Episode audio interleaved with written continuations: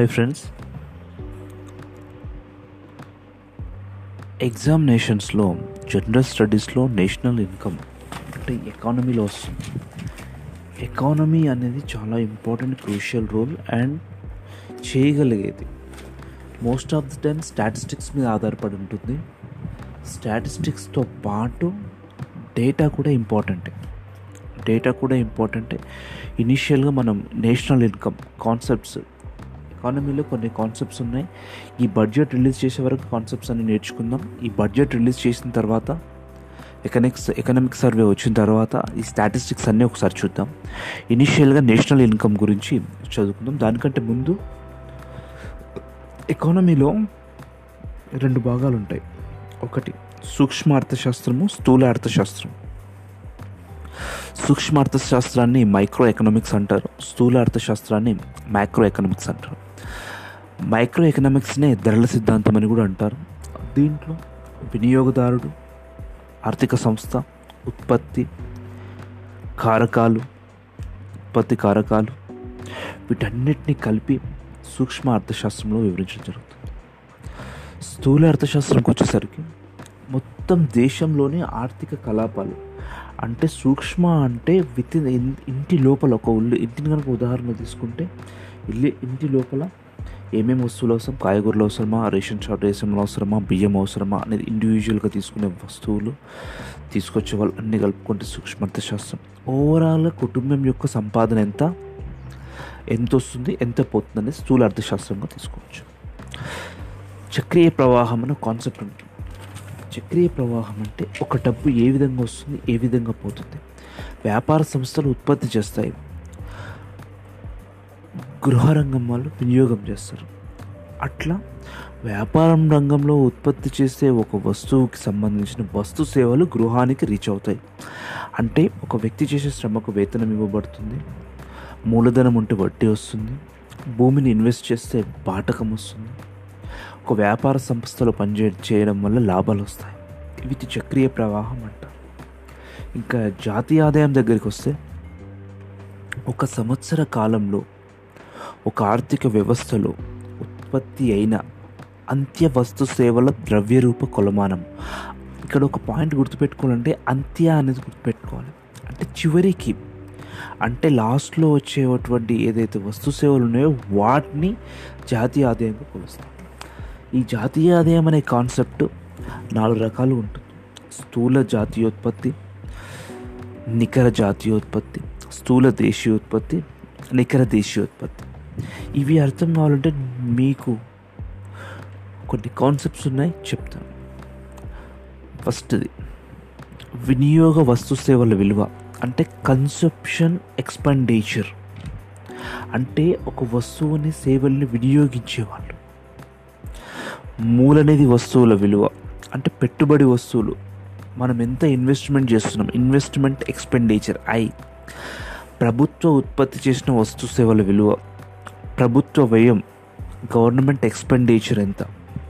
విదేశాల నుంచి రికర్ రాబడులు, అంటే ఎగుమతులు మైనస్ దిగుమతులు. ఎక్స్పోర్ట్ ఎగుమతులు అంటే ఎక్స్తో సూచిస్తారు ఎక్స్పోర్ట్స్, దిగుమతులు అంటే ఎంతో సూచిస్తారు ఇంపోర్ట్స్.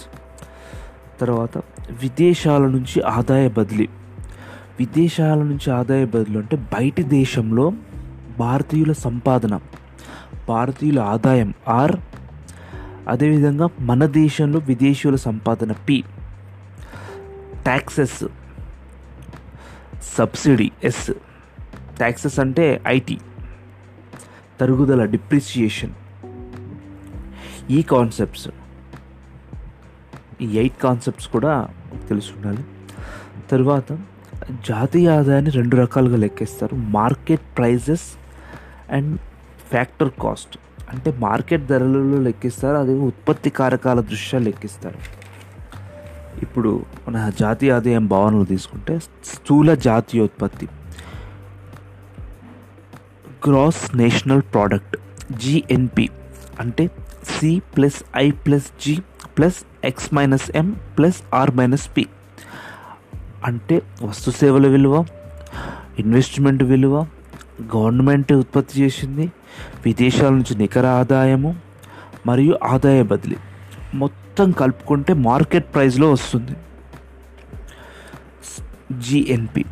దాన్ని ఫ్యాక్టర్ కాస్ట్లోకి తీసుకుంటే వీటిలోంచి ట్యాక్సెస్, పన్నులు మరియు సబ్సిడీ తీసేస్తే ఫ్యాక్స్ ఫ్యాక్టర్ కాస్ట్ దగ్గర వస్తుంది. అదేవిధంగా స్థూల దేశీయోత్పత్తి, స్థూల దేశీయోత్పత్తి కనుక తీసుకుంటే జిఎన్పిలో అంటే C plus I plus G plus X minus M plus R minus పిలో విదేశాల నుంచి నికర రాబడులు అంటే స్థూల దేశీయోత్పత్తి అంటే ఓన్లీ మన దేశం లోపల మాత్రమే జరిగిన వాటికి సంబంధించింది కాబట్టి విదేశాల నుంచి నికర రాబడులు తీసేస్తే మన స్థూల దేశీయోత్పత్తి వస్తుంది. అదేవిధంగా ఫ్యాక్టర్ కాస్ట్ దగ్గర ఐటీని సబ్సిడీని తీసేస్తే వస్తుంది. నికర జాతీయోత్పత్తి net national product, net national product సంబంధించి జిఎన్పి గ్రాస్ నేషనల్ ప్రోడక్ట్ నుంచి డిప్రిసియేషన్ని తీసేస్తే జిఎన్పి వస్తుంది. అదేవిధంగా ఫ్యాక్టర్ కాస్ట్ దగ్గర తీసుకుంటే సేమ్ ఐటీని సబ్సిడీని తీసేసి డిప్రిసియేషన్ తీసేస్తే వస్తుంది.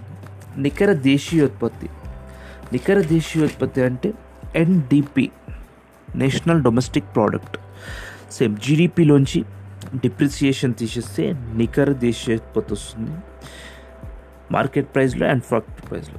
అయితే ఇక్కడ నేషనల్ ఇన్కమ్ నేషనల్ ఇన్కమ్ అని అంటారు. ఇన్నున్న ఏవి తీసుకోవాలి మన ఇండియాలో? నికర జాతీయోత్పత్తిని, అది కూడా ఉత్పత్తి కారకాల దృష్ట్యా ఫ్యాక్టర్ కాస్ట్ దగ్గర ఉన్న నెట్ నేషనల్ ప్రోడక్ట్ని మన నేషనల్ ఇన్కమ్గా తీసుకుంటారు. అంటే నేషనల్ ఇన్కమ్ ఏంటి అంటే C plus I plus G plus X minus M R minus P minus IT minus subsidy minus depreciation చేస్తే మన యొక్క net national product national income వస్తుంది. తర్వాత ఒక విషయం ఏంటంటే per capital income. Per capital income అంటే పర్ క్యాపిటల్ ఇన్కమ్ని ఒక వ్యవస్థ యొక్క స్టాండర్డ్ లివింగ్ని తెలియజేయడానికి ఉపయోగపడుతుంది. అంటే వ్యవస్థని నువ్వు చెక్ చేయాలి అనుకుంటే నేషనల్ ఇన్కమ్ కంటే పర్ క్యాపిటల్ ఇన్కమ్ చెక్ చేయాలి. ఎందుకంటే ఒక్కొక్కసారి నేషనల్ ఇన్కమ్ ఎక్కువ ఉంటుంది బట్ జనాభా కూడా చూసుకోవాలి. మన దేశంలో నేషనల్ ఇన్కమ్ గ్రోత్ ఎక్కువ, నేషనల్ ఇన్కమ్ కూడా ఎక్కువ, కానీ జనాభాతో కంపేర్ చేసుకుంటే అది కౌంట్ చేయాల్సి వస్తుంది. తర్వాత నేషనల్ పర్ క్యాపిటల్ ఇన్కమ్ ఎట్లయితే ఇన్కేస్ మొత్తం జాతీయ ఆదాయముపై జనాభా.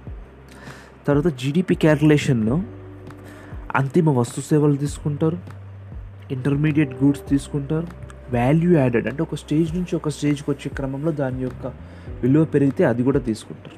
తర్వాత మెథడ్స్, కొన్ని దేశాల్లో ప్రొడక్షన్ అంటే ఎంత ఉత్పత్తి జరిగింది అనే దాని మీద జీడిపి లెక్కేస్తారు.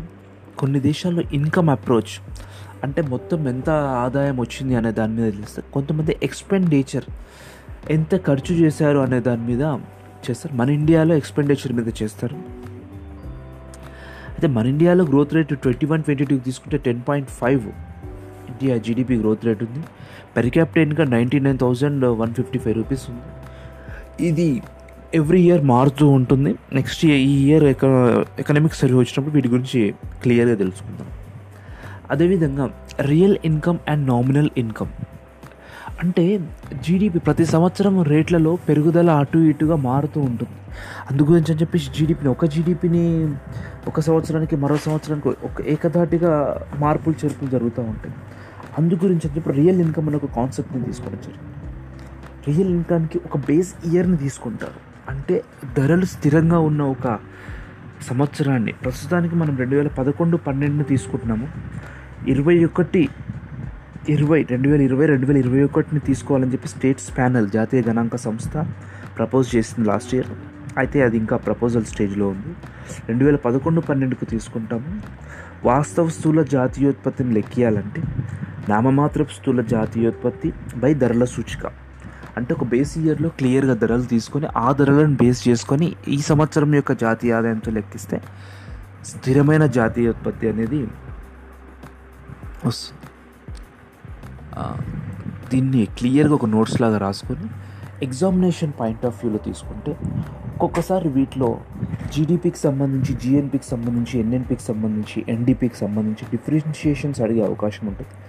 అదేవిధంగా పెర్ క్యాపిటా ఇన్కమ్ యొక్క ఫిగర్స్, గ్రోత్ రేట్స్, వీటి యొక్క ఫిగర్స్ అడుగుతాడు. అదేవిధంగా ఈ చక్రీయ ప్రవాహం సంబంధించి శ్రమకు వేతనం, శ్రమకు ఏమొస్తుంది అంటే ఒక ఎగ్జామ్ యొక్క ఫార్మాట్ బట్టి కానిస్టేబుల్ గ్రూప్ ఫోర్ లాంటి ఎగ్జామ్స్లో శ్రమకు ఏమొస్తుంది వేతనము, భూమికి బాటకము అట్లా అడిగే అవకాశాలు ఉంటాయి. అదేవిధంగా సి అంటే ఏంటి, ఐ అంటే ఏంటి, జి అంటే ఏంటి అని అడిగే అవకాశాలు కూడా ఉంటాయి. దీన్ని క్లియర్గా ఒక నోట్స్ లాగా తీసుకొని మళ్ళీ మనం కరెంట్ అఫైర్స్లో టాపిక్స్ వచ్చినప్పుడు ఆ కరెంట్ అఫైర్స్ దగ్గర ఈ ఈ సబ్జెక్ట్ నోట్స్ రాసుకున్న దగ్గర కరెంట్ అఫైర్స్ సంబంధించిన రిలేటెడ్ నోట్స్ రాసుకోవాల్సి ఉంటుంది. Thank you, good day.